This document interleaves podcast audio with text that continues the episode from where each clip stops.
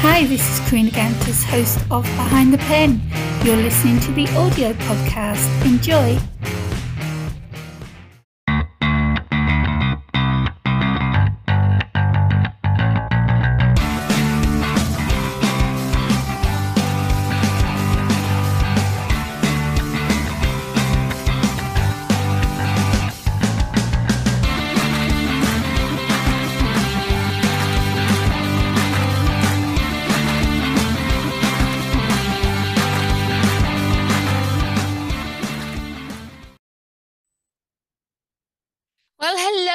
Everyone, and welcome to another episode of Behind the Pen.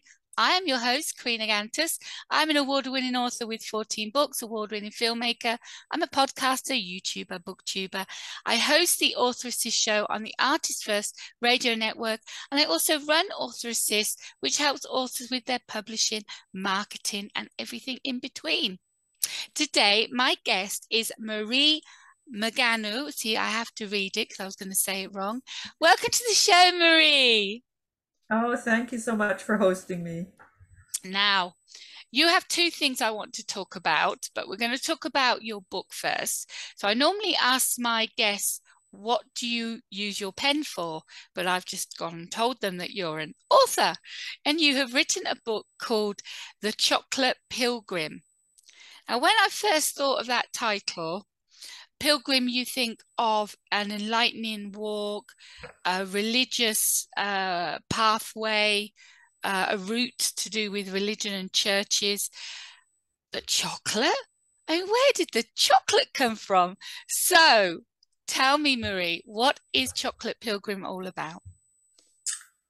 Well, I'll give you the thumbnail version. Um, in 2009, I walked the Camino de Santiago across northern Spain with my husband and our adult son, which is a pilgrim route. Um, and the way, like, so we're walking and provisioning for ourselves and our lunches every day. When I would go into grocery stores, I started looking at the quality of good chocolate, which I am a bit addicted to. And I discovered that Spain has a lot of really good chocolate producers. So on the way, I just started looking for Spanish dark chocolate. And in my journal, I have an entry that says the next time I do this walk, I'm going to do it looking for the best quality chocolate I can find along the way. So it wasn't what I intended to do when I first started the walk, but it became this fun way to entertain myself while I was on the journey. So is it just dark chocolate you like, or do you like milk chocolate as well? Oh, sad to say, I do not enjoy milk chocolate. It's all the dark.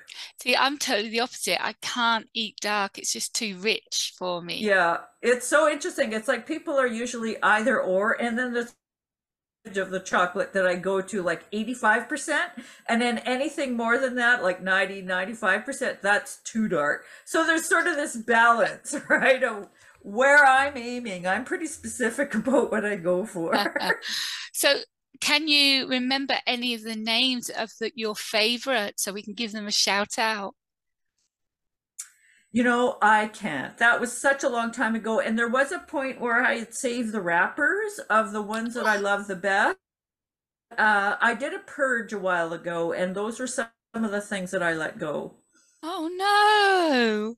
Yes. I still have my pilgrim passport, but I let go of all the little. That would have been lovely inside the book. You could have done like little pictures of them in, and put them inside the book. Do you have it any? Uh, I have to go. I have to. Pardon me. I just have to go back and do another walk. Is all it is. Exactly. Exactly. uh, or just go over to Barcelona and try and find the chocolate again. yes. Yeah. Really. Barcelona is beautiful. I had a wonderful, magical time with my daughter. The the houses over there are just.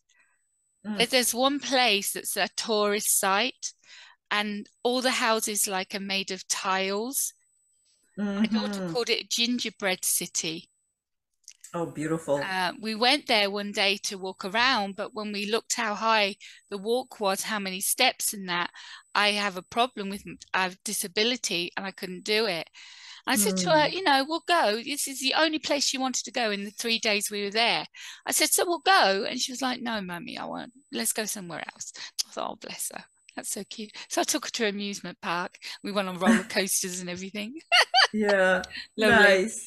Um, yeah. But, but yeah, I mean, Spain, the only time I've seen Spain is city wise, but you've been out there in the out, what we'd call the outbacks, the, the outland.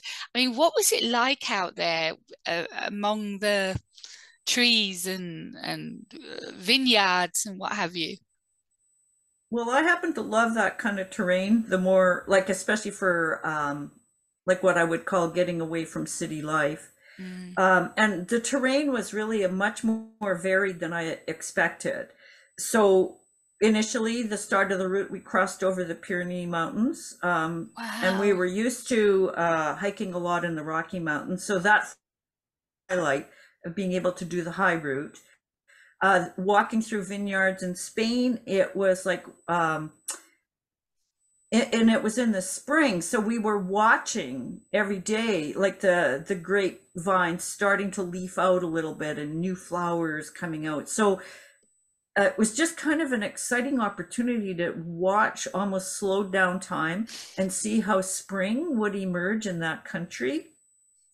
And there were uh, different areas like we would cross into a new zone basically and there would be places where it was more like vegetable farming and we'd be walking by what looked like a kale jungle because the kale plants would grow so high and then there were these asparagus fields and then by the time we got to Galicia it seemed like everyone was growing potatoes. So and lots of fa- small farms and old tractors like and some of the Camino Trail actually went through people's farms. Like the trail is so ancient that there it's not completely forested with no habitation. It's not like that but it's like the it's part of people's daily life.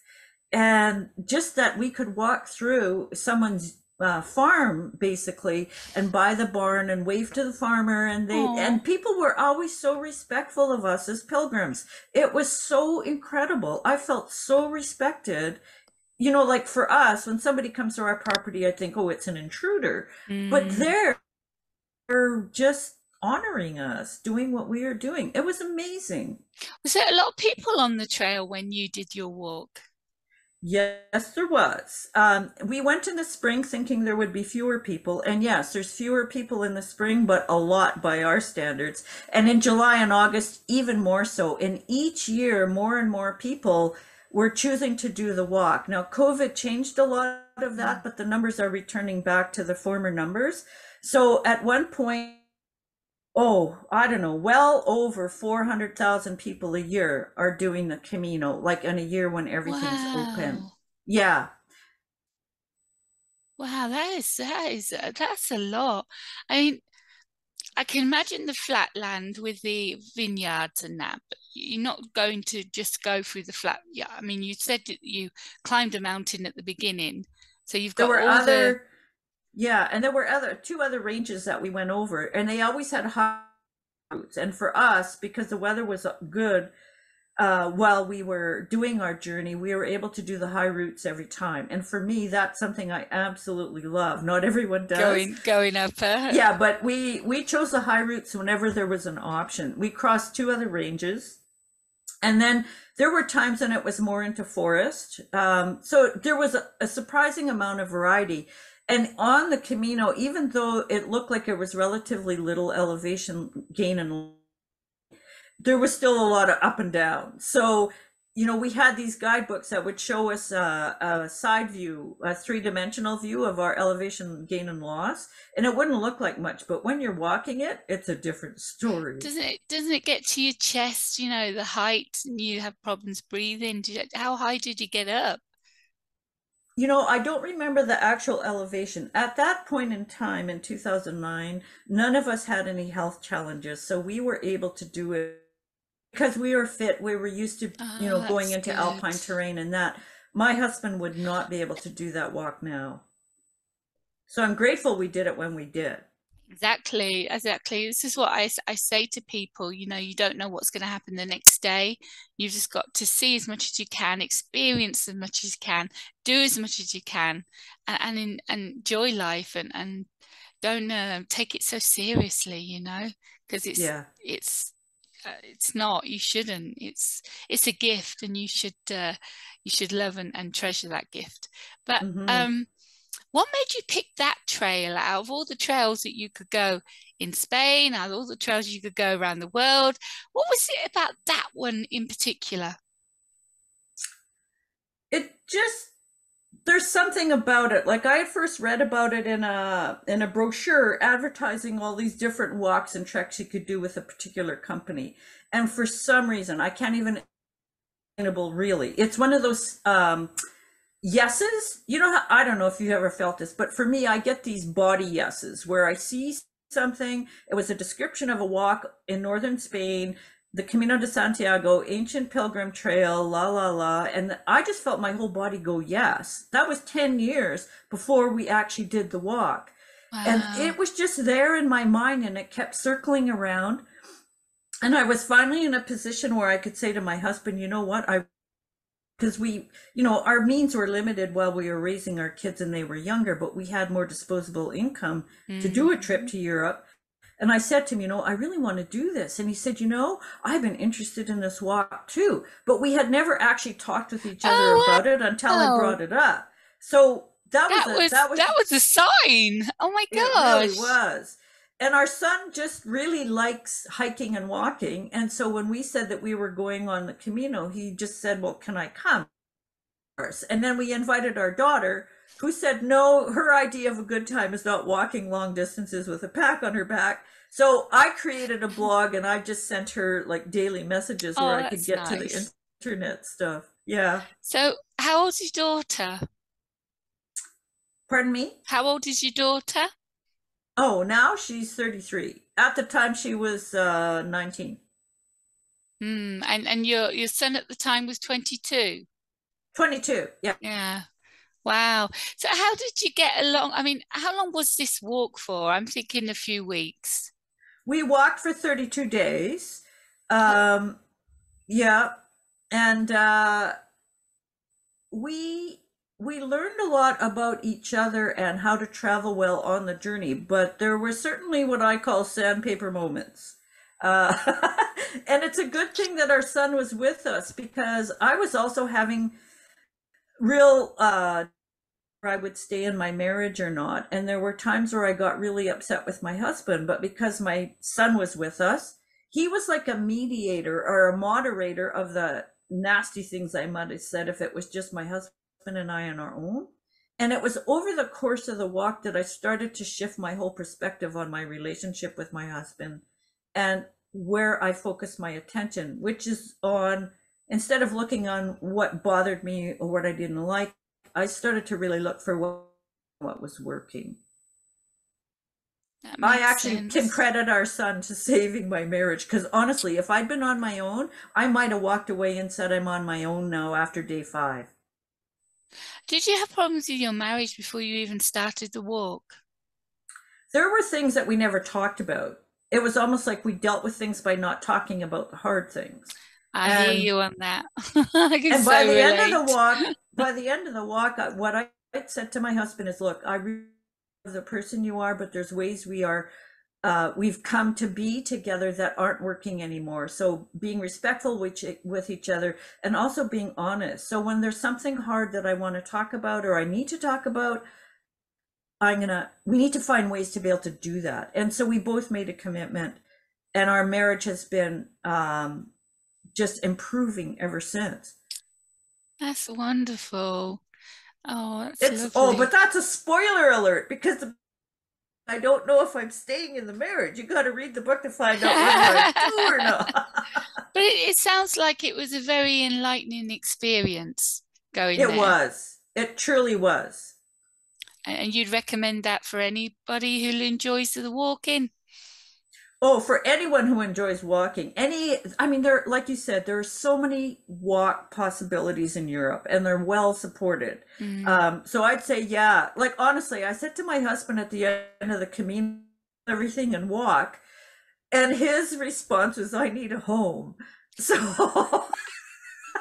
Did you know it was going to take that long? We had, a, yeah, we had a plan.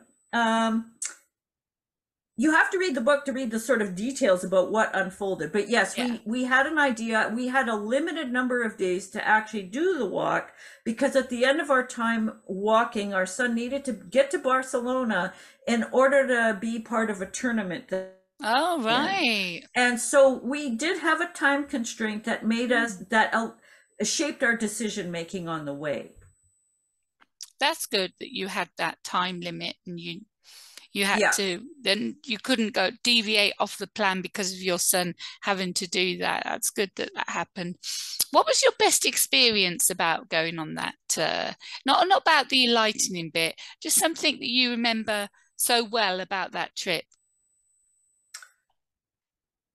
I mean, there was a lot of things, but pr- like in terms of just being in that environment and loving walking and loving where I was, there was a high route that we did uh, about two thirds of the way along the like almost toward uh, Santiago, and we had perfect weather. We took a high route. Everybody else was taking the low route, and it was just us on the trail and blue sky and up high and amazing view. I just, I don't know. I just get so excited when I'm in that kind of terrain. And it was like a whole day of nothing but feeling incredibly grateful and energized by where I was. I felt so connected to the land and the trail and the people that I was with. It was like just complete bliss. I was gonna say, do you did you feel more um, closer with your family at that time as well? Yeah, by then I certainly did. We'd worked uh, challenges, the ways that we irritated each other, and so much of our walk toward the end was in silence. Like people talk about doing the Camino in three stages. So the first stage is almost like you're all excited and you're talking a lot and you're meeting other pilgrims on the way. And the second one is you're working really hard and you're tired and you're hurting. And then the third stage is you're just into more contemplation. And so that part of the walk where I said I was blissed out for the day, that was into the contemplation part. I wasn't hurting. I was was and I was loving like just being with these people but in silence. Wow, sounds absolutely amazing. I don't know if I could do a walk like well, I couldn't now. I mean, if I was younger and able to do it, I don't know if it would be something I'd I'd want to do or enjoy, but it does sound like an amazing experience. So let's talk about adventures in writing because you wrote uh, Chocolate Pilgrim, I think 2019. 2017 is when the book got published. 2017 and Yes. you haven't bought out another book yet what's No, going on I've been busy supporting other writers to write their books. so I started adventures in writing about the time that I had sent my manuscript off to the editors for final editing and getting ready to print. And I just found the whole experience of my memoir and and getting it like actually deciding to share my experience with an audience. Um, it was so life transforming for me that i wanted other people to have that experience as well. So i decided that i would uh, start a business using the process the writing process that it's supporting me to create the manuscript and that's what i've been doing ever since and it's such an amazing uh, process writers that has built up uh, through what I've been doing, but it has meant that I haven't devoted as much energy to my own.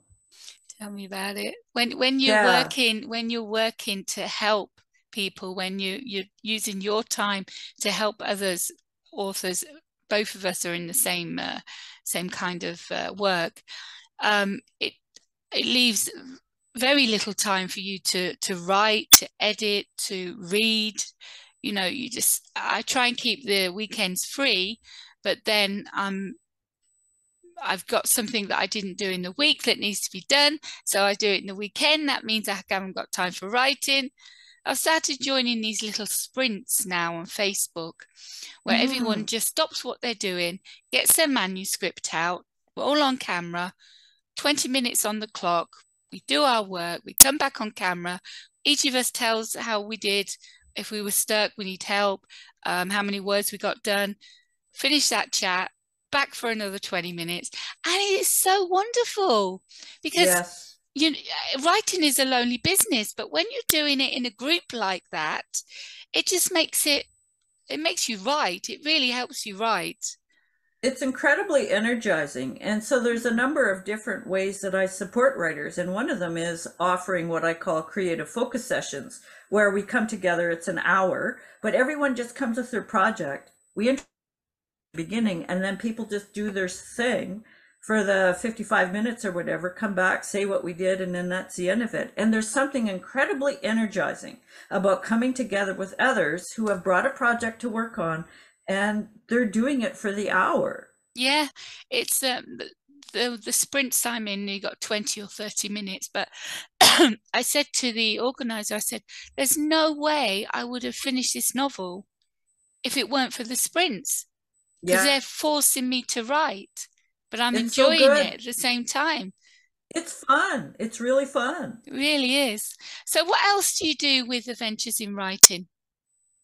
Um, well, I have a number of different ways that I support writers, but one of the things I love to do is uh, facilitate small group writing circles where uh, for people who just want to check out the process, I have a i- introductory level called Step Into Your Story. It's a five week program. We get together and people learn the the writing process and how and part of what I, I do is we're not just writing together but we also read aloud some of our pieces and receive feedback from the others in the group. Um, and the feedback there's a feedback process that's very particular that everyone is trained in so that we learn how to respond to each other Mm, in ways that are encouraging rather than critical. That's a big piece of what happens in our circles. Step into your story is about building that base of being able to see the beauty and hear the beauty of your own words. If people stay writing with me, we move to another level of the feedback process, which is about are there gaps? Where was I confused? Missing i'm curious about. But there's still ways that we give that feedback that is encouraging Oh, and it doesn't cut people down. Yeah, so no, learning how to do that with each other and then that way even if they get unskillful feedback out there in the world they're They're strong enough in their it. own writing they can work with it I love that. I And- love that. like when i when i had my manuscript i worked with an editor to begin with and she started out by giving me all the red marks on the page I and know. I hate picking and up the I had to talk to. I know this is your role, but can you at least give me a few things that are also strong so that I can balance out your the critical things with something that's still working. So we developed a working relationship. So there's ways that people can still learn how to give feedback that leaves the writer's uh, confidence intact. We don't, don't have to crush each other in this process. No, exactly, exactly. No, I like that. Building building people up, but also letting them know what it's like outside in the real world so they're ready for it. I Um, have a download that I've created for people on my website called the Writing Feedback Guidebook, which Oh. is for people who, like, very often when we're writing, we want to be able to let, say, family members or friends who are curious have a look at something. Well, before you give somebody in outside of your writing circle, for example, something to read, here's some things that you can tell them that will help them help your family members or friends give you feedback that's going to be helpful. And so, uh, most popular download I have on my website, and I just think it's really important. Are you giving that for free, did you say? Yeah, yeah, it's a free download on Everybody, my website. anybody who's an author, uh, want to be author, nearly published, thinking about being published, pop over to uh, what's your website, my honey? It's my it's my name, mariemcano.com. mariemcaniel.com and download that PDF. It's one of those things that you really need in your toolkit. We call I that toolkit. I put my website name in the chat. It's going to be right down with the feature as well as a link to your wonderful book so people can go and check that out. Um, Okay. Where can people find you on social media, Marie? I have a Facebook page, Adventures in Writing. Uh, I have an Instagram account as well. And the next thing I'm going to do is uh, start using Pinterest more and setting up reels. So those are the main social media things. Excellent. Yeah. Wonderful. Okay, well, thank you so much for being a guest on Behind the Pen. I wish you all the best with Adventures in Writing, and I wish you the best with the second book because I know it'll be coming out soon. You're 2023 not... is my year. I'm there we go. Yeah. That's it. That's okay, what I like to hear. You. Thank you. all the best. Bye for now.